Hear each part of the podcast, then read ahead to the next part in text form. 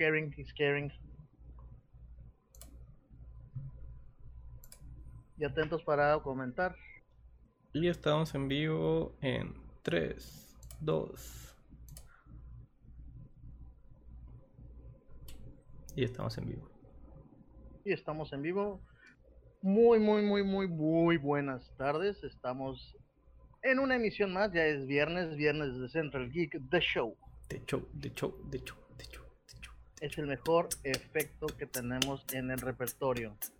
Espero que se encuentren bien. Han sido un par de semanas interesantes. Noticias, hay algunas de las cuales comentar, pero cumplimos nuestras amenazas aquí en Central Geek. Y como hoy es Día Internacional del Cómic, vamos a hablar del cine. ¿Qué?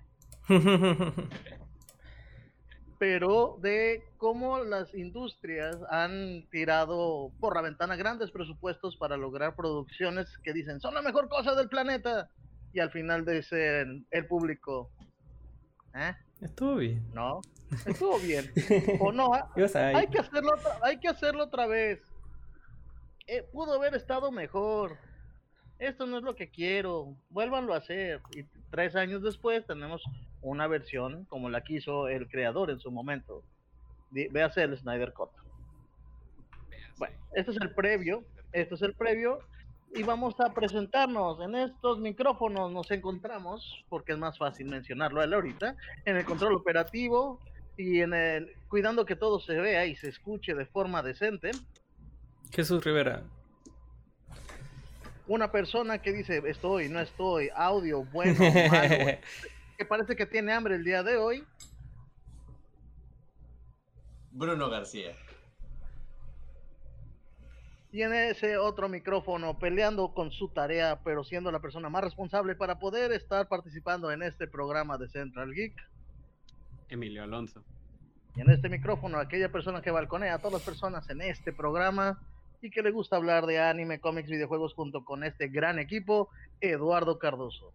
Espero que ustedes estén a gusto, disfrutar esta tarde y este podcast que estará en vivo en Facebook y próximamente en otras plataformas a la brevedad.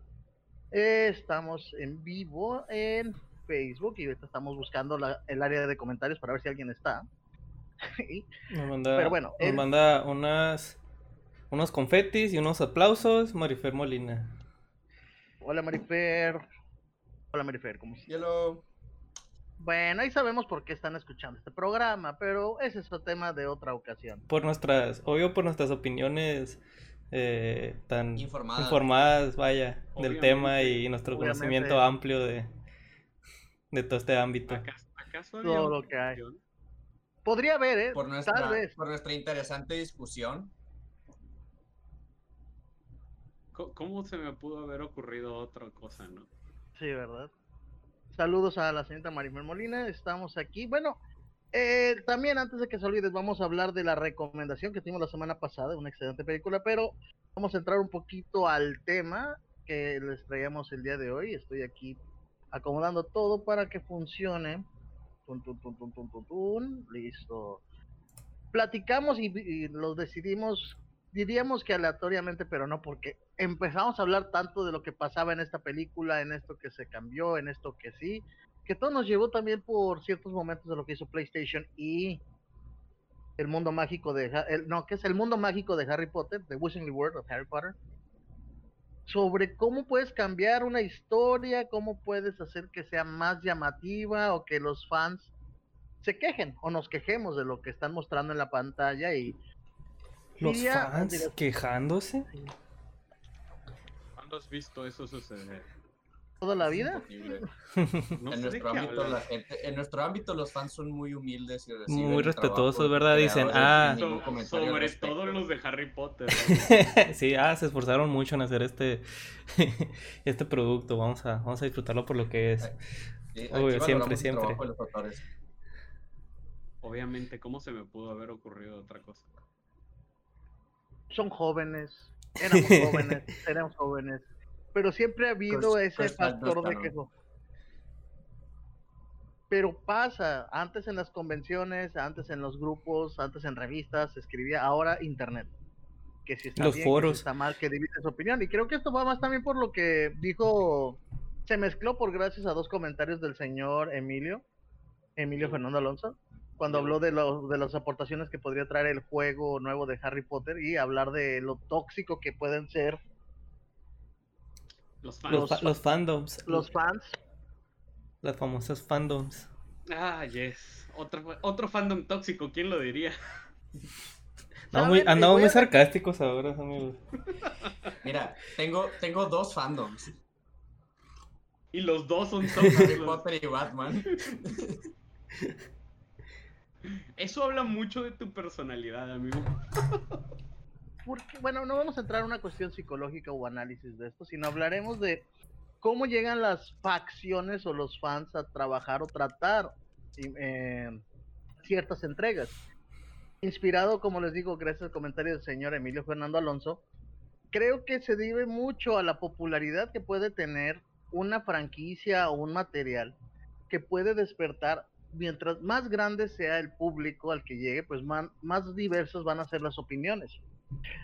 Y lo dijo muy bien, digo, y yo defendiendo, como dice que todo el mundo lo hace, y digo, si me voy a, la versión clásica, ¿no? Un libro de Batman, de que siempre se defiende a Batman de porque, ah, porque simplemente es Batman. Y yo ya iba a entrar a esa discusión de, es que depende, pero si es que es una versión humana y empezar a defender a tu gusto, a tu fandom. Sigue siendo el pre para platicar de cómo este personaje que justamente acaba de pasar la, el pasado sábado, el tercer, el tercer sábado de septiembre, es declarado como el día de Batman. Ya Batman tiene su propio día. Tiene su día, hoy, porque porque, ¿por qué no? Porque da pues dinero, por eso, porque da dinero. Confirmo. Pues ¿Qué, fandom, ¿qué fandom no lo da? Creo que según no Esa es una buena pregunta. ¿Qué fandom no? ¿Qué... No, debe de haber fandoms que no dan. O sea, fandoms muy pequeños de productos muy caros. Muy nichos. No redituables, ajá. Tendríamos que verlo con algún financiero y ver. o sea, veámoslo de esta manera. Si hubiera fandoms que no dieran dinero, no habría series que se cancelaran. Es lo que, es lo que te iba a decir, pues básicamente todas las series que se cancelan. es lo que iba a decir, pues las series que se han cancelado son las que tienen fandoms no redituables. Por ejemplo, tenía su fandom bien marcado, pero no era lo suficientemente redituable para mantener la serie. Pues regresó dos veces, ¿no? Fue cancelado dos veces. Sí, y luego una tercera y también intentaron regresar de ahí y no regresaron. pues ahorita una de las noticias también que va eh, con la idea del tema, pero nos estamos alejando como tal, pero no importa porque es series canceladas. Esta semana se anunció que la serie basada en el universo de Dark Crystal se canceló, que fue una excelente, fue una serie muy bien mm, recibida. La que son como mopeds, bueno, no mopeds, pero eh, live action. Sí, eh... Quítale cómo son mopeds, ¿Ah, extraterrestres. sí, sí, sí. Es la misma compañía que hace los mopeds los hace a mm. estas criaturas. Ok, ok. Sí, vi, Decidieron cancelarla. Y vi que sí le dieron un poco de, de, de marketing, o sea, no, no como las series que nomás pasan, porque sí, o sea, sí, sí vi que se hicieron una que otra colaboración para darle marketing. Me imagino que salen muy caros los proyectos de, esta, de este tipo, todo el... ¿Es, ¿Es stop motion o es...? No, sí no, son, sí son, sí son puppets, ah, ok. Me dijeron que sí, debe tener mucha preproducción detrás. Para que cuadre los tiriteros, armar toda la producción para que esté a nivel, acomodar todo. Pues sí es caro, pero es calidad. Digo, la película se convirtió en una de culto junto con lo que fue en su momento el laberinto con David Bowie, Bowie Mr. Bowie. Pero aquí lo detalle es que trabaja el fandom de maneras tan interesantes y que el mercado le pueda pues atinar o que funcione, que vamos a lo que platicó la semana pasada, que DC le ha ido muy mal en el universo cinematográfico, los live actions. Con la pantalla grande. Ándale. Eh, aunque yo no siento que fue tan malo. Exceptuando Wonder Woman, la verdad. Wonder Woman, yo diría que fue la excepción, vaya. Yo, yo no sentí que Man of Steel hubiera sido tan malo, no sé. Tuvo varios detalles. Tuvo varios detalles. Man, of Steel tiene de entrada la, gran desventaja que al menos comic wise Superman siempre ha sido como mucho más light que el darkness que le ponen a Batman, ¿no? Y el Superman que te presentan en Man of Steel es de que turbo edgy acá. turbo. Un poquito más y se peina como Sasuke. no, no, no, no. Si, hay algún fan. Si, hay hace falta odio, Superman. Wow. No, si hay un fan de Superman. casi, casi. Fue, eso pasó cuando lo tenía. Uh, ¿Cómo se llama? ¿Sork? ¿Ser? Al.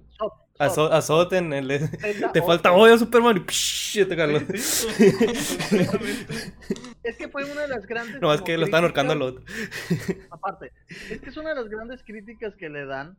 Es, que Superman no mata. Sí, no. Pues cuando atraviesa un edificio y nomás no nos preguntábamos a quién Ay, no, no, no. Entonces, aquí el detalle es. Igual que Batman. Eh, que me gusta. Ah, sí, igual que lo, Batman. una crítica que le ha dado últimamente a los Batman de, de este universo que estamos diciendo, que no mata per se, pero sí. Mata con las cuentas del hospital. Ah, ese, es el meme, ese es el meme. Pero aparte de que no, no, los mata, pero les rompe, puede quedar tirándoles dos vértebras, destruyendo dos vértebras, la cadera, de, fracturar una pierna en 12 puntos. Les rompe las ganas de vivir, la neta. ya no van a hacer, ya no van a hacer crímenes. Tampoco van a hacer muchas cosas. Deja, eh, van a hacer muchas cosas, ¿no? ¿No? algo que digo, voy a seguir defendiendo, yo defendiendo a Superman, ¿en qué, se, ¿en qué se ha convertido este mundo? es que me gustó eso de eso, de, te falta odio, sí, el mundo no es tan blanco como te han pintado Superman, que es otra de las grandes caricaturas, me refiero a caricaturas a cómo se presenta el personaje de el, el, ¿cómo traducirías? El ultimate, el mejor Boy Scout de la historia, que es como se le echa la carrilla tanto a él como al Capitán América, ¿no? Que son los Super Boy Scouts de los cómics. Pero, no lo sé, Rick, parece como algo que se queda mucho la gente con esas versiones y no te permiten ver más allá de lo que puedan trabajar o hacer y que en muchos cómics te lo ponen y que Superman, digo, nunca se va a poner todo mal y que para mí son grandes historias cuando Superman se vuelve malo, loco. Justice. y que hasta Batman es de tranquilo, amigo. tranquilo, de que, eh, bájale. volviendo a las, películas, que a mí se me hizo tan padre, ching, qué feo y mala persona soy. El desenlace que tuvo Sod, que Kal-El o que Superman tuvo que tomar esa decisión para salvar a la familia, aunque ya lo que es la contra, el contraargumento es, ok, mato, spoiler, mato a este personaje para salvar a tres personas que tengo enfrente, pero acabo de destruir siete cuadras que de seguro mataron a híjole. Dato cultural de los cómics, dato cultural de los cómics y que va con un meme de Dragon Ball. Superman lo primero que hace cuando lo primero que hace cuando sucede un encuentro se pone a pelear fuerte, se pone a pelear máximo potencial para aplicar la de Dragon Ball de vámonos a un lugar en donde no haya nadie. O sea, él empieza a golpear así de, de tirar golpe patado, pero alejarlo de las zonas eh, eh, pobladas para, ok, vamos a pelear. Es algo que se burlan en muchas series y demás. Pero, siempre, al final del día están salvando más gente alienándose para llevar a cabo su desastre, ¿no? Que es uno de los grandes grillos, y te voy ya voy a mezclar esto de los, de los puntos, de que se hablan en las películas y que por eso en Marvel existió en el cómic y también la película de Civil War. de, oigan, están haciendo mucho daño y quién va a pagar por esto. esa discusión se, me hace que se representó bien mal en las películas. No he leído los cómics personalmente, pero recientemente un amigo me platicó más a fondo la discusión. Y, la de Civil War, la, del cómic. Sí, sí, la de Sidia en realidad, de, entre Capitán América y Iron Man. Y a la torre está mucho más profundo en los cómics, a un nivel donde sí es sí. impresionante. Sí, puedes ver por los dos lados. No, totalmente. tienen muy buenos puntos y que la guerra civil tiene un sentido y que lo vas leyendo es, no, el capitán tiene razón. Y luego, no, Iron Man. Pero es que no que uno tiene, no son es el tipo de argumentos que no siempre es mutuamente exclusivo, sino que es más bien situacional, ¿sabes cómo?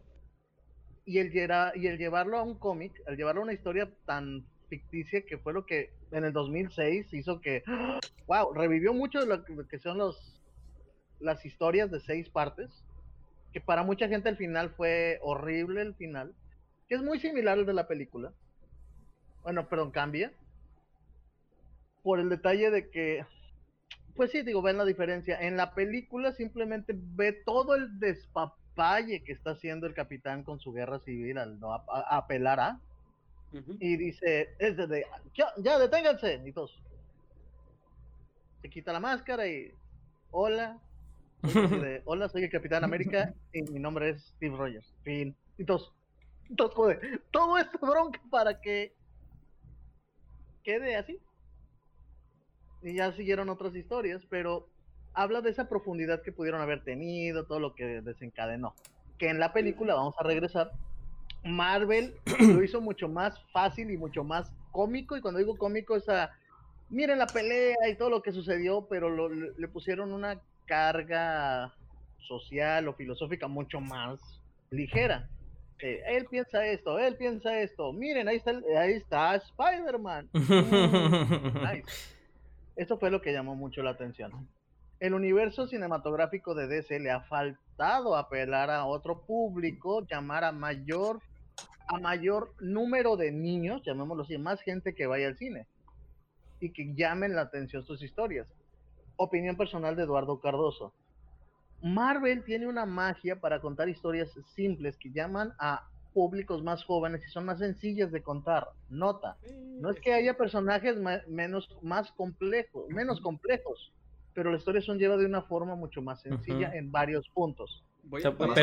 apela, más al mainstream, vaya. Voy a decir algo que va a sonar probablemente de que malo de mi parte. Este. Ajá. Pero al final del día Marvel está siendo relatado por Disney, ¿no? ¿Cómo? Ya no. al mm. principio no. O sea, estamos hablando del MCU, creo, en, en un. No, acá. ¿Cómo? No te escuché, Emilio. Las primeras tres películas no. Pero las actuales ya están en manos de Disney al final del día. Sí, pero creo que es eh, el mismo estudio. O sea, no, nunca cambiaron de estudio, nomás tienen diferente eh, jefe. vaya. Van a seguir una línea. Ahorita ya entramos al mundo del negocio. Van a tener que seguir una línea, pero el estudio siguió trabajando y ah, esto ya nos va a ayudar para trabajar con Marvel. Ya nos Ahorita regresamos con, con DC. Y no fue algo tan malo tampoco, porque yo digo que sí, vato. Yo digo que sí. Voy a comparar. Bueno, no compara, ¿no? Pero ve Thor Ragnarok a Thor 1 o, y 2 también fue como que... muy entretenido. Muy bueno. Ajá. Pero me hace de que literariamente hablando per se una película muy pobre. En, en términos de narrativa, damas y caballeros, está catalogada es como de simplemente como superhéroes, pero es de, si te digo, ¿es una película de comedia? Sí, completamente. Bravo. no, pero el detalle es que me la catalogan. ah, es una película de superhéroes, tú esperas, tú esperas muchas otras cosas. Vean que ahora sí, sé que no se llama así. Es como el señor, está el señor Waikiki de director. Waititi. No, Waikiki. es como mi Namcha Malamayaman. Es, ah, Waikiki, es Waikiki que tiene su. ¿Por qué? es una forma fácil de recordarlo. Yo. Referencias para recordar el nombre que tiene una forma de narrar historias serias, pero poner esa versión a un ambiente más agradable. Hacerlo más, más accesible. Estoy aquí contestando comentarios que es sobre las narrativas que se pueden dar y que Marvel, cuando digo que es ese cambio pues que no fue tan bueno, que cuando lo tomó cierta compañía canceló tres series que ya tenía para adaptarla a cómo estaban ya los superhéroes en las películas, para que eh, Eso sí. se Sí, en sí, el, el MCU está bien, Pero ya fue cuando quisieron, vieron el, el, el suceso, el, todo lo que logró pues el MCU y que lo quisieron, que lo quisieron meter a, a todas las demás franquicias. Ahí sí fue cuando ya ya se, como se salió un poco de control, pues también lo vimos en los videojuegos, bueno, el videojuego nuevo, que, que, que acaba de salir hace poquito, que es Avengers, creo que se llama. también está muy basado en el MCU, o antes de ese eh, Marvel vs. Capcom, que era muy obvia la, la, la influencia del, del, del MCU, que, que, nunca había sido, pues siempre había sido más, más fiel a los cómics, pues esa franquicia. Y esa fue una de las razones por la que los fans eh, no, no estuvieron muy de acuerdo con eso. Y, yo también, pues, no. no. debería ser su propia cosa, pues el MCU no lo debieron de haber puesto en todos lados. Pues ahora, ahora siempre que quiere hacer una depiction, ¿se dice en español? ¿Ficción? Sí, una depiction de, de Iron Man es Ah, es de Iron Man es una, representación. Una representación de Iron Man en, un contenido nuevo. Siempre el default es hacer que parezca Robert Downey Jr. Pues. Robert Downey. Ajá. Y, sí, ahí sí estoy de acuerdo que, que no es, no es el, el, camino correcto. Referencia y para la gente que ha leído cómics o videojuegos o que vea la tele, fíjense, a mí me repatea así, yo lo digo así, lo siento, escritores, el Iron Man de los cómics no lo soporto. Iron Man del cine me cae bien. Es un personaje, es ese patán agradable, como lo manejaron. Pero en serio, en los cómics sí te hacen ver a un Tony Stark que soy simplemente arrogante porque puedo. Y se modificó con los años para que cuadraba con más la línea Disney o Marvel en los últimos 10 años, gracias a lo que generó el MCU. Porque si ves en la guerra civil y te daban ganas de Solo porque eres tú, me voy con el Capitán América en la guerra. Y que tiene muchos problemas y sí hay una profundidad de todos los personajes. Pero a lo que vamos a regresar a la cuestión animada, que es donde Marvel es de... No. Las películas animadas que ha generado Marvel es donde ha, habido grandes huecos. Solo le reconozco a Spider-Man, la verdad. Ah, y tu Spider-Verse. Sí, pero eso es, otra cosa, pues es diferente. La película, pero yo iba a decir, iba a decir o sea, la caricatura de Spider-Man está muy padre. Esa está muy buena, la verdad. ¿La película dices o es que me estoy viendo con no, la eh, No, no, no, la, serie animada. La serie animada, la nueva, nueva, ¿no? Porque cada, cada tanto tiempo la vuelven a hacer. La vuelven a cambiar, es, sí. es, creo, cierto. Creo que la última fue la de Ultimate Spider-Man. ¿La de Drake Bell? Creo que sí. Sí pero creo que íbamos más, eh, bueno, los comentarios de lo que íbamos también son las películas. Las películas animadas de Marvel son lo que dicen, ah, no, quieren basarse más en el cómic, pero no saben contar esas historias por esa misma naturaleza que tiene el cómic más ligero, llevadero o hasta muy profundo que puede tenerlo. Pero se pierde ese detalle en lo que se va a pasar. Perdón, estamos aquí leyendo unas cosas que están mandando al mismo tiempo. Digo, ¿qué está, acá está pasando, amigos? Sí, también intentaron. No hace tanto también. Fue. hicieron también series, pues, como anime de, de los de Avengers, creo que, ah, la sacaron al mismo tiempo. De Wolverine, Iron Man y. que no me acuerdo si otra. Que también, o sea, no, no llegaron a la, a la audiencia deseada. Yes. I remember about that. O sea, pasaron. Fueron cosas que, que, pasaron, pero no. No se dio, no, funcionó. Algo que podría, digo, ahora con cosas que funcionaron y que van a ayudar. Por ejemplo, en DC, y que gracias a, y que Bruno, me, gustó la reacción de Bruno cuando nos dijo, así de, la recomendación, Justice League Dark. Apocalypse. Ah, Sí, sí, sí entró en, modo Bruno Smash acá. Ay, no. A ver, vamos a ver. Yo no alcancé a leer. A ver, hay un comentario que nos están diciendo que existe. Vamos a ver qué, qué nos está comentando ahí. No, lo, no lo alcanzo a ver yo porque me siento discriminado en este, en este muro de comentarios. Está diciendo que están diciendo. Tenemos un comentario oh, de en el stream. Claudia. Que opina, opina sobre DC y, Marvel también. que su hijo en particular eh, prefiere a los personajes en DC como Aquaman y Flash, que muchas veces los consideraríamos secundarios contra Batman y Superman, eh, porque son más graciosos, porque son más cómicos. Son más likeable. Te diría, esa es la expresión, likeable. Es como son más apelan a otro sentido y que con el, el buen Jason Momoa Ah, quisieron darle una, una cuestión más ruda, que yo lo aplaudo, digo, el Aquaman de los cómics de la Liga de la Justicia Llevan no es nada agradable. Años queriendo arreglar arreglar Aquaman después de ese un problema de los 70s, 70s, 80s, de los super amigos de ¿dónde hay agua? Si no hay agua no puedo pelear, no sirvo para nada. Pero Flash... Eh, super amigos en forma de cubeta y tiburón. Algo de ese sentido. El poder de los Claudia... Claudia, aquí el detalle es Flash es todo. Para DC, Flash es todo. ¿Cómo arreglo el problema? Flash viaja. Sí, Flash, es la herramienta principal de DC para poder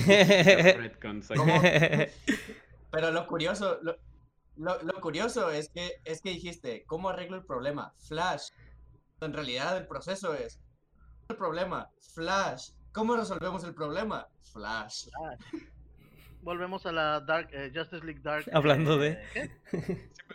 La causa y solución para todos los problemas en DC. Digo, ella es una de mis. Digo, a pesar de que me gusta y escribo y hablo al respecto.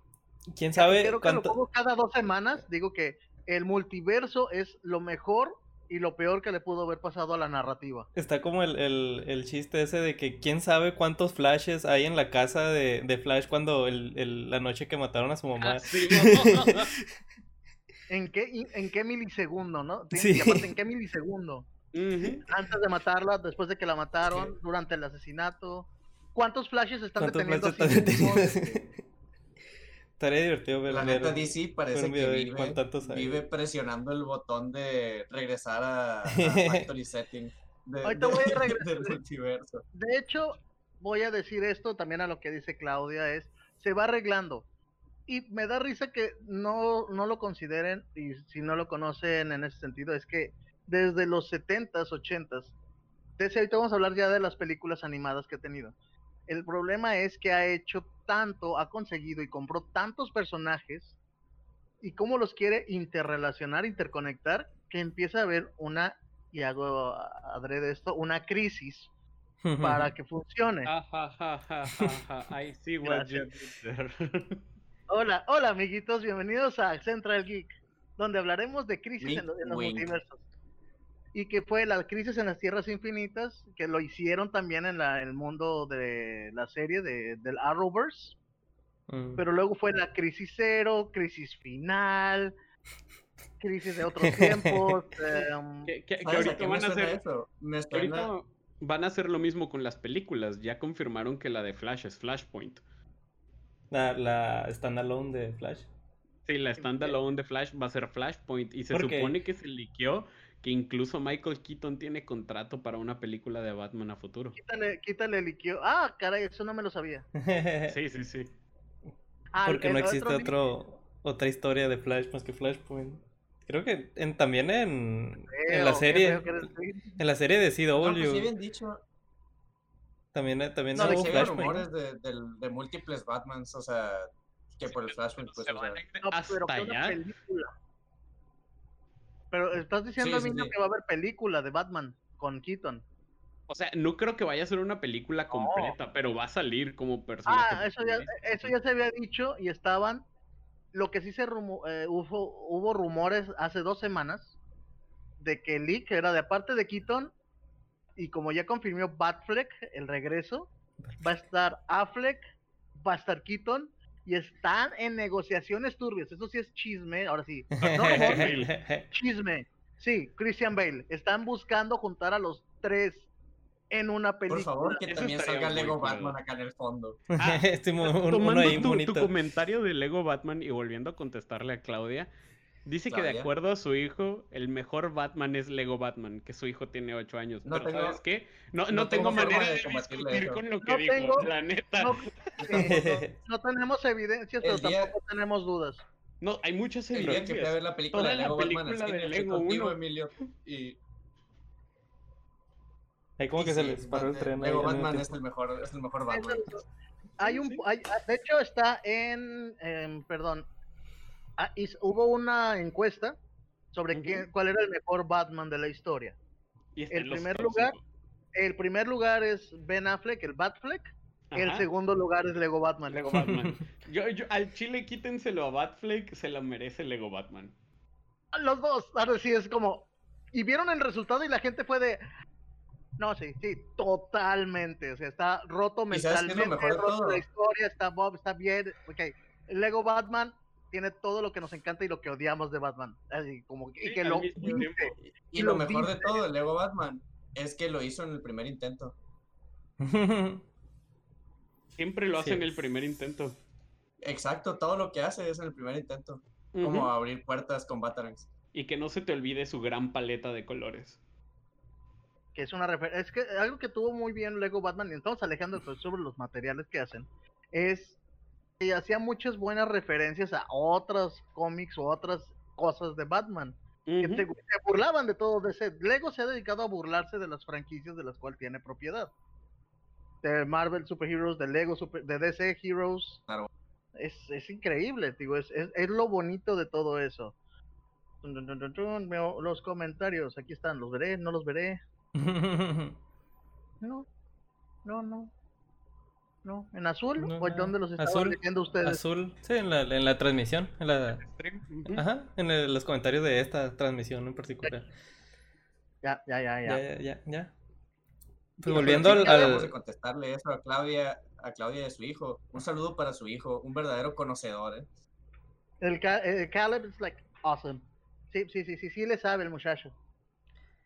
Volviendo a lo de, Flash, eh, la persona no, he visto las de las del DCU, pero dicen que manejaron extrañamente a, Flash en, estas películas. Como que lo quisieron hacer un personaje muy Sheldon Cooper a, este Flash. No sé si. ¿Qué tanta veracidad tenga? El Barry de, El Barry del DCU. Disculpen. Um, socially, así, el, el, socialmente inadaptado, pero soy un genio y es que me, tiene sentido el cómo lo pusieron, el de que es que tiene un alcance a todo y a nada a la vez, me refiero al tiempo y cómo, cómo pueden todos ustedes ser tan lentos y yo no, y yo puedo procesar todo mucho más rápido. Es, imagínate que si de por sí nuestros cerebros trabajan a tales velocidades y tales pensamientos a tal velocidad, ahora imagínatelo cuando ya es por default y 10 mil veces, vamos a exagerar el número. Según el estándar y lo que pusieron, porque hubo gente que se puso a hacer el cálculo de la velocidad en la que trabaja Flash y su cerebro es mínimo 13 veces más rápido que el cerebro, no su velocidad física, sino el cerebro, cómo está intentando procesar toda la información e interacciones humanas. Entonces, imagínate que alguien te esté hablando 13 veces más lento de lo que tú percibes las cosas. O sea, la mañanera. ¿Qué? Ah, no sé cómo continuar después de esto. Mejor hablemos de que en Flashpoint va a haber este posible momento y que la gente está esperando que se reinicie. Tutun. No, en serio, no lo pensé el cómo vamos a hacer las películas, pero va a haber llamar la atención porque va a cambiar posiblemente también Aquaman, otra, van a hacer otra, seguramente otra película de la Liga de la Justicia con un nuevo cyborg, apelar a una Mujer Maravilla con ver qué pasa después de 1984 porque cambiaría todo según lo que está pasando. ¿En 1984 fue elegido de que específicamente por algo? Debe de. debería, haber algo ahí. Quiero imaginar que va a haber una, un evento que lo va a, a, a, justificar. a justificar. de esa fecha o, sea, lo, va a juntar con algo. Al menos a mí personalmente se me hizo como muy casual elegir de que la misma. Muy random. yo, no, veo el no veo el problema. O sea, la cosa es, ¿por qué la misma fecha del libro de Orwell? por algo, a alguna razón, quién sabe. Así hubo un evento en ese año que les descubrimos cuando la veamos. A, ver si pueden, pueden volver a, capturar ese relámpago en una botella, como es la expresión, que fue el, eh, la primera película de la Mujer Maravilla. La primera película fue muy buena, la neta. Aquí le están tirando más a una cuestión, bueno, no es que no la haya sido, pero al desarrollo de un personaje en un mundo, eh, ah, sí, que el detalle del 84. Pesa por el detalle de que lo digo yo. Sobre el papel de la mujer y el rol de enfrentamiento entre dos mujeres poderosas, una en una cuestión física y otra en una científica que apela a un poder físico. Chita, cómo va a estar este enfrentamiento y cómo se van a enfrentar a, ay, ¿cómo se llama este? Max Lord, que realmente es odioso y que se me hizo muy gracioso de que son las dos mujeres contra este personaje, no ellas dos contra, sino este personaje masculino odioso. Un, Y dices, ok, va a ser, pero ya me puso la duda de por qué el 84. Y cómo estas películas y la expresión me gusta saber si logran capturar todo ese potencial y que no se vaya en la inercia ya se pierda. Ahora sí, la entropía que haga lo suyo, no, que sí, mejor que se que mantenga el momento. Es muy difícil que una secuela lo logre. esperemos, sea la, esperemos sea la excepción, bueno, que sea una más de esas excepciones y que logren hacer más, digo, al punto que, aunque se enoje Emilio, para el próximo año, ah, dos años, tenemos tres películas de Batman o cuatro apariciones. Sé que hay una que es standalone sí, la de The Batman con Pattinson. Ajá, la de Batman con Pattinson. Que dicen que la es... de No, ahorita, ahorita volvemos, ahorita volvemos. Eh, el proyecto de HBO Max de con eh, Ben Affleck. Ok. El Snyder Cut. Es cierto, está el Snyder Cut. Pero, ah, wait, wait, wait, wait. Sobre el Snyder Cut. ¿Cuenta como un trabajo nuevo? ¿O es un reissue de un trabajo anterior con cosas diferentes? Quisiera hablarle a un maestro que un maestro mío de narrativa. Es que véanlo como la edición definitiva que hubo de Batman v Superman, en donde te explicaron un montón de cosas que faltaron y que estuvo mejor o que funciona, porque ahora van a ser ocho horas. Sí, van a ser ocho horas de material. ¿Ocho horas de película? Es serie, es una miniserie. Mm. Son oh, cuatro, oh, van cuatro. Bueno, yo lo veo como miniserie, pero van a ser dos horas, dos horas, así va a ser varias. Y yo dije, wow. Esto es totalmente, es mayor material, más entrar a más hacia los personajes, al desarrollo, al punto que imagínense, es como la primera película, Justice League fue el comercial más caro de toda la historia. Imagínenlo. prácticamente. Marvel, ah, siguiendo con DC, creo que la gente, y es lo que yo voy a defender a Warner en este sentido, te están presentando personajes que se alegan, alejan algo de ese concepto que ya se tiene de los personajes. Aquaman, la Mujer Maravilla. Pues, ríe Emilio. Con Bruno, con Emilio, con Batman, perdón, no falles. Llegó todo menos lo que iba a decir con Batman no fallas. Es una de las historias más contadas, masticadas, retrata, re espacio, tratadas. Sí, completamente retratada. Que te canse, ya es de cuántas veces es como, ya por favor, y es lo que les aplaudí en Justice League, ah, no, hicieron, ¿no hicieron un, chiste de eso en, la película Teen Titans Go? De, de la de la que tan, cuántas veces más tenemos que ver la, la historia de inicio de, de Batman. Sí, sí, sí, por favor, un chiste de eso. Buena película, por cierto. Eh, lo, lo es, lo es. Sorprendió muchísimo. La serie no fue tan querida y cuando ves la película de Teen Titans Go es de ¡Wow! Vamos a burlarnos de todo. Vamos a burlarnos de todo, que es lo que le ha servido a DC en otras cosas. En Marvel no le ha funcionado, digo, ese detalle decía, que como quiere pegar, le ha funcionado, en las versiones animadas no les ha funcionado el pegarse tanto. En DC no les funcionan las animadas o en las, perdón, en las live action porque quieren mostrarte personajes más separados a ese concepto que ya tiene la gente y algunos fans. Te quieren mostrarte algo distinto de lo que conocen y es como de, está raro. Batman, el, Man of Steel, que, que, son, que tiene muchos elementos, pero no es un Superman todo bueno y perfecto No, no, no es el Superman tradicional. No, pero es algo, digo, es lo difícil de escribir a, eh, de escribir a Superman. Es, honestamente. un personaje más tridimensional. Ah, si, bien se me hace, si bien se me hace edgy para el Superman tradicional, se me hace un muy buen personaje porque honestamente, desde el punto de vista de Superman, él es un dios y nosotros somos hormigas, ¿no? Sí. O sea, la capacidad de, un humano. lo, reconoce. La capacidad de un humano para lo que es capaz de hacer Superman no es nada. Entonces, este egocentrismo que le ponen al Superman de Man of Steel está de que on point. Y que digo, es uno de los grandes puntos que lo exageran mucho en la película de Batman v Superman que Batman siempre no es el miedo, está como es que si este vato quiere estornudar nos mata, si quiere. Tengo que estar preparado, ahora sí, el típico cliché, sí, estar preparado en caso de que este vato se vuelva más loco. Pero es... Pues, eh, son exactamente los planes de Batman contra todos los integrantes de la Liga de Justicia. Ah, Torre Babel o Doom, está muy divertida.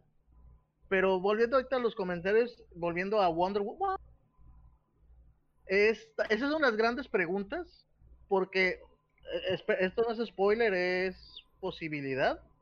Si seguimos la línea temporal y no nos han dicho que es otro universo, otra línea, Steve Trevor debe volver a morir. ¿Quién? ¿Ven? El interés romántico de Wonder Woman, el de la primera. Ah, ok. Ah, Tiene que, volver, a morir. F. F. Digo, está preguntando Roberto Dojaque, de, oigan, ¿cómo está vivo Steve Trevor? No idea, man. ¿Quién sabe? Van a explicarlo. O, va a ser como el... bueno, es que... Vimos, vimos un cadáver en la 1. No, vimos un cadáver en la 1. ¿No? Es como Ada Wong. Si no viste el cadáver, sigue vivo. Eso es lo que... Vamos a ver cómo lo justifica, pero el detalle es que él no tiene como esos poderes regenerativos o de sangre amazónica para mantenerse joven por 70 años. En 1984 está como lo dejaron. Sí. Ver pues cómo... es, el, mismo caso de la, la versión eh, marvelesca. Sí, pues es, como el, es como el Capi. ¿Del otro Steve? Sí, del otro, Steve. Así es. Ver cómo lo explican, pero... Que es el otro Chris también, ¿no? Chris Pine. Ah, sí, cierto. Es otro Chris. es, los dos Chris son dos Steves. Que ver cómo pasa, porque según eso es en la misma línea temporal, mismo universo, porque en la Liga de la Justicia, que es en el dos, bueno, es en la actualidad, bueno, tampoco dicen que está muerto, solo le dice Bruno, bueno, Bruce, de, de, cuando se fue Steve, tú no hiciste nada, ¿verdad? Y lo lloraste y no hiciste ya nada por el mundo eso no te hace medio hipócrita y todos, uh, este vato ya se, este, este compa ya está muerto. Está muerto. Solo no, le han avisado. Sí, tenía que hacerlo, lo siento, caballeros. A ver, ¿dónde está esta llamada? Estamos con sus comentarios. Ay, Dios. Por favor. Todavía no, tengo que ver más películas de Batman. mi motivación para seguir en la vida. He escuchado, he escuchado rumores. Es como, ser inmortal, es moriré el día que eh, terminen las películas de Batman. he escuchado rumores, o más bien especulaciones, que la nueva, o sea, la Batman con Pattinson es más, más al estilo Joker de el estilo de película como que es más más oscuro, vaya, más más no tanto pues película de, de, superhéroes, o sea, más, más, al drama, vaya. pintan más como que va a ser detectivesca, ¿no? O sea, Ajá, se van a enfocar más en lo de World the Best Detective que en Batman el superhéroe. Sí, que va a tener mucha... hacer un crossover de, de Detective Pikachu y Batman. Detective Pikachu. Ganaría Detective Pikachu. Obvio, por el café. Pero, no, sería, no sería competencia. No, eh, para continuar y para tener mayores referencias, este, el director de The Batman, que digo, el tráiler se ve y dejó a mucha gente diciendo, uh, va a estar padre. Y mucha gente, muchos fans. Es cuando pido, la, pido disculpas por algunos fans o cierta comunidad de que le gusta Batman. Ay, es que está, obviamente está basado en este Batman y les faltó hablar de estos detalles. es una adaptación distinta, disfruten simplemente. Pero también el fandom. Fans aceptar cosas y disfrutar simplemente las cosas por lo que son. el director dijo, y es cuando oh, ya fue de, ok, nos subimos a este tren de vamos a ver, y si es cierto, se nota. Pues que ese es el Batman que está empezando, que pues está apenas trabajando su cuerpo, apenas, pero ya está trabajando otras cosas busquen año 2, Batman año 2, así se llama. pues habrá que ver si, si esta película pues puede ser lo, que quiere ser y, alcanzar los, los Óscares que quiere. Y ah, hablando de Óscares. y hablando de Óscares, creo que la película creo que la película creo que la película que recomendamos el programa pasado ganó algunos, ¿no? Oh, claro que sí, Jesús, estuvo increíble lo que Quiero, por favor, patrocínenos. No, quiero pedir un aplauso a Jesús. Quiero pedir para ese gancho. para traer el, tema, el para traer el tema de la recomendación en el timing que nos queda. Pues sí, muy, muy bien. Mad Max Fury Road. Luego seguimos hablando de DC, Marvel. También si quieren que hablemos de algún tema, díganos. Ya ven que los podemos desarrollar. Eh, Mad Max Fury, Fury Road. Best or worst road trip ever. No sé cómo lo cataloguen ustedes. Depende. ¿Estoy en el road trip o estoy viendo el road trip? Porque eso cambiaría mucho mi perspectiva. Sí, completamente. Si estoy, viendo el, si estoy viendo el road trip, nice. si estoy en el road trip, uh, I'd rather not. Pero por Valhalla. Por Valhalla. Sí, pero me falta. ¿Sí era Valhalla? El... Witness me. Witness me. no sé qué, quisieran empezar, por favor. Podemos empezar dando una pequeña una sinopsis. Pequeña sinopsis, o qué fue. más, Bruno. Pues, Charlize Theron y, y este.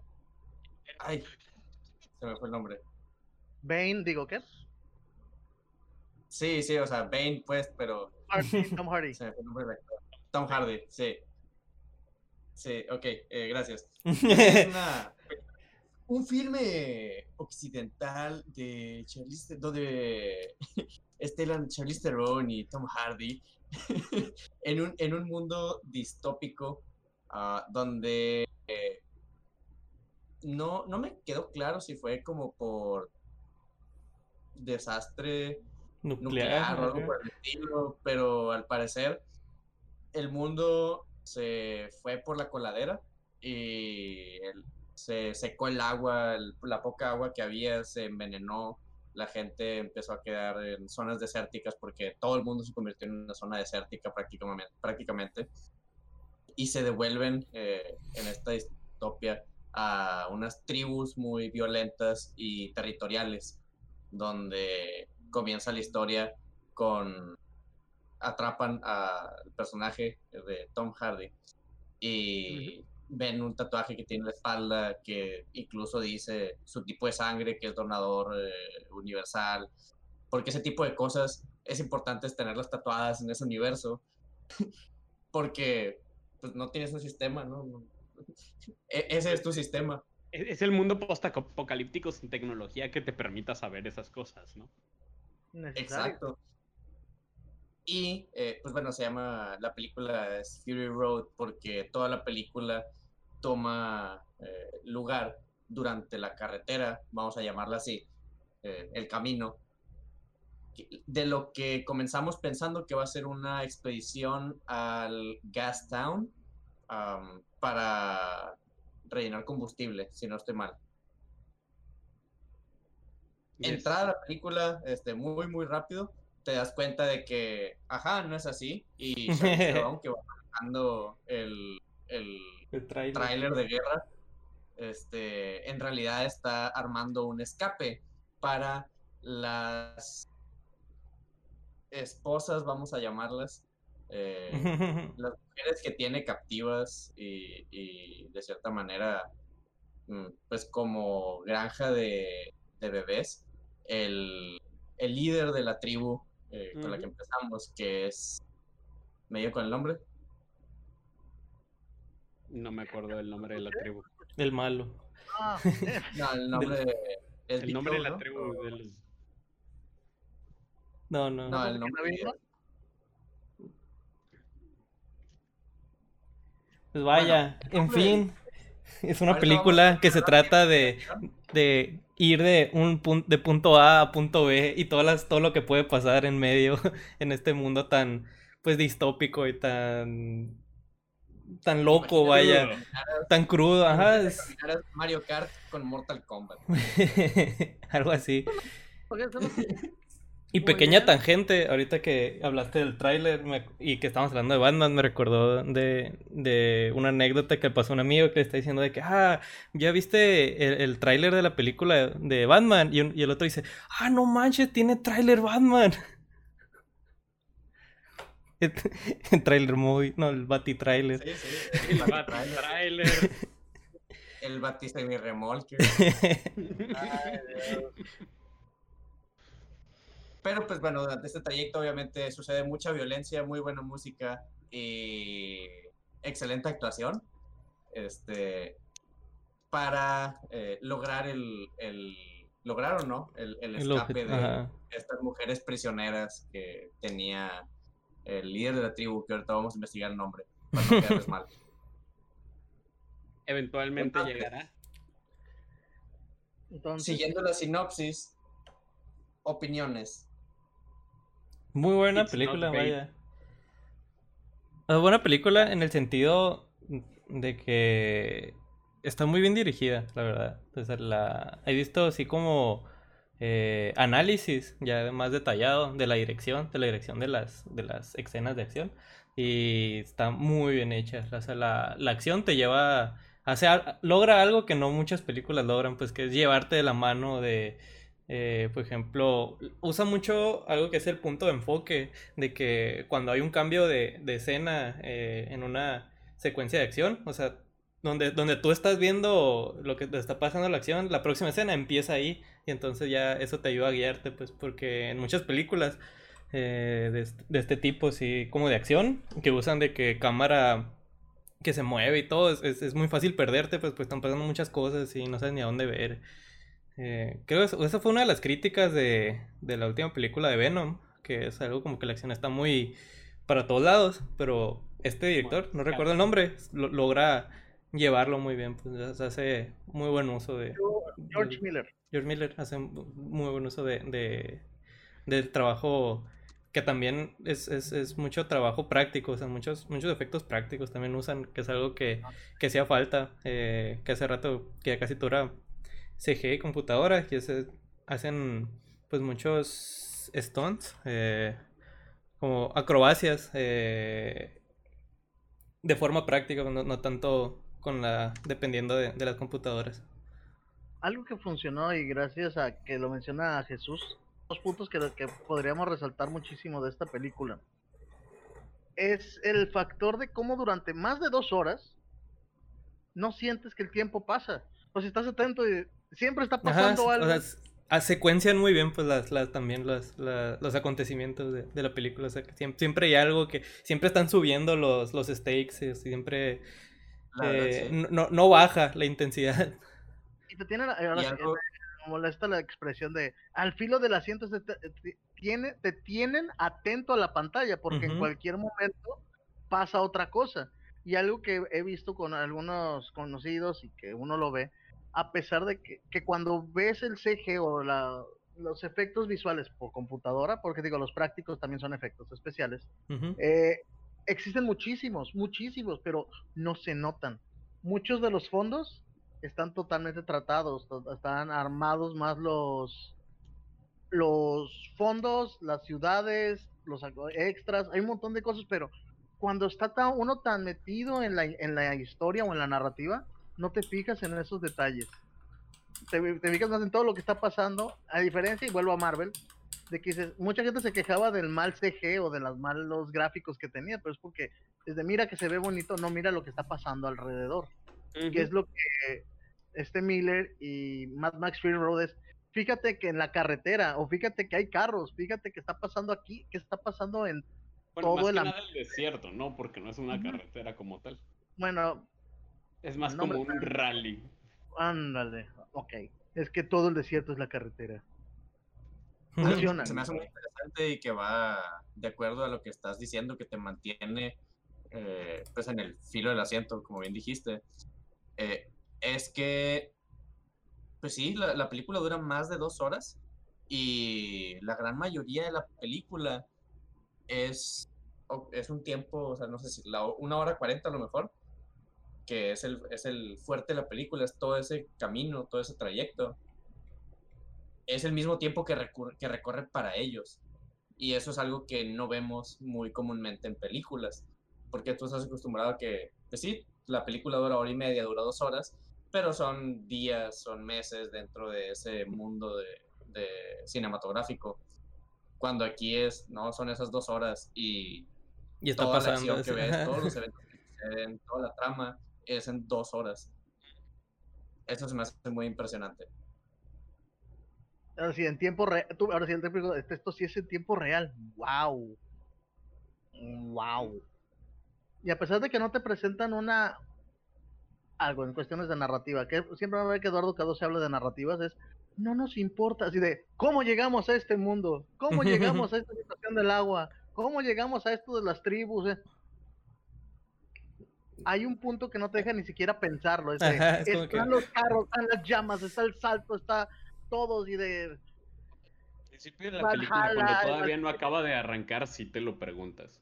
Sí, sí, que es, que es algo que debido a la naturaleza de la película, que es, es, es, técnicamente es una secuela de, de, una serie de películas de Mad Max, que, que es pues, la tercera, creo que. Pues, la película te arranca con el vato ya en el desierto, ¿no? A punto de que lo capturen. Entonces es un ¿quién es él? ¿Por qué no habla? ¿Por qué ah, cuando tiene la máscara, ¿no? Pero es que también es lo que me llamó mucho la atención y espero que a ustedes o la gente que haya visto la película, que es lo normal. Tú ves Super ok, ¿qué está pasando aquí? Ah, qué mala película, no me están diciendo nada de cómo mal, mal primer acto, ¿no? De cuéntame qué sucede. Y es como, hay un punto en el que te cortan de, acción, mira, ajá, este es el malo, estas son las esposas y tienen que llegar de aquí a allá. Oh, lo único que necesitas saber. así es, es lo único que necesitas saber. Pero así te queda uno como público o espectador. Pero, y ya ves ese eh, periodo de tiempo y es como de, no dije nada, prosigue por favor. no es lo que esperaba y estoy muy satisfecho. Gracias, George Miller. Es algo que logra esta película, en mi opinión. Ah, iba para cerrar también, porque es este Emilio el que siempre nos empieza con los números. En tu calificación, porque tú siempre dices, ah, 8 de 10. 9.5, that movie, it's not bait. Bruno, ¿tú cuánto le darías? 10. No, no encuentro ninguna razón para restarle puntos. Ok. Perfecto, ok. Jesús. Yo creo que no, no es muy bueno darle un sistema de, de puntuación a, a, cosas, pero si tuviera que darle, que creo que sería, iría por alrededor de, de un 8, por ahí. por decir así, 3, 7, 8. O sea, o sea si, en lo, en lo, lo, que hace bien, lo hace muy bien, pero definitivamente no, no es una película perfecta. Sí, todo tiene su escala y lo vamos a ver de una forma totalmente visceral, totalmente. Por ejemplo, en cuestión, en cuestión técnica, 10 de 10. Esto es mucho mejor de lo que me estaba esperando. Cuestión narrativa, 8 de 10 es, me falta un hilo que me una todo realmente, pero no es necesario por lo que te estoy presentando. esta dona es totalmente dulce y la voy a disfrutar. Tal vez no me haga, no sé realmente qué estoy comiendo, pero sé que está muy bueno y me está gustando. Gracias. pues bien, entonces, antes de terminar este programa y agradecer a todas las personas que nos estuvieron escuchando en Facebook, bueno, escuchando y viendo en Facebook y próximamente la gente que nos escucha en este podcast, muchísimas gracias. Uy, se me fue un poco la voz. Eh, agradecer. vas a hacer la despedida. Falta que aquí nuestro compañero Jesús nos dé la... Ahí, vamos, ahí vamos. Antes de, saludos a Carla Zamudio que nos está viendo. Ahí. Marifer Molina de Carla Zamudio presentes en este, en, este, stream. Gracias. Gracias por escucharnos. Igual a... de Central Geek. por nuestras opiniones tan, tan informadas. es nuestra conversación. Ajá. A ver, vamos a ver. Aquí el detalle es que vámonos trabajando a decir esto de muchas gracias a la gente que nos estuvo escuchando. Y para la próxima semana tenemos la recomendación de la semana, Emilio, que la va a dar quién? Jesús. Yo. Jesús. Eh, lo, voy a cambiar un poco. Ya vimos series, creo. Bueno, no le hicimos. Vimos anime. Sí, vimos, anime, vimos película. Y vimos película de, de que Ahora pues lo voy a cambiar un poco. Les voy a recomendar un manga. Se llama The Promised Neverland muy bueno. Es un. Eh, va por la. por ahí de terror psicológico. Eh, thriller, suspenso, drama. Está muy cool. Al menos creo que los, eh, para propósitos de no tener que ver tanto contenido, creo que con los primeros cuatro volúmenes es, es suficiente para tener un, un, un buen entendimiento, puede decir. O sea, tener una buena experiencia. sucediendo. Perfecto. Pues podemos estar ahí, creamos esta recomendación de la semana. Pues muchísimas gracias, pues estaremos atentos a esta recomendación de Jesús. Vamos a trabajar con esta recomendación y vamos a ver qué noticias salen del mundo. Tuvimos pseudotema el día de hoy, ahí estuvimos disfrutando un poquito. Lean cómics, vean anime, lean manga, uh, jueguen muchos videojuegos, diviértanse, disfruten de nuevo, gracias a la gente que nos escuchó. Nos vemos la próxima semana, pero antes nos despedimos en estos micrófonos. Aquel que nos dijo ahora quién iba a hacer la recomendación por venganza de, por venganza de lo que ya había dicho la primera que solté. ¿Quién? Aquel que es, eh, aquel persona que es un gran Potter fan y que por él casi casi pusimos a hablar de, bueno, esto creo que está congelado. Sí, lo perdimos, pero muy bien. Entonces,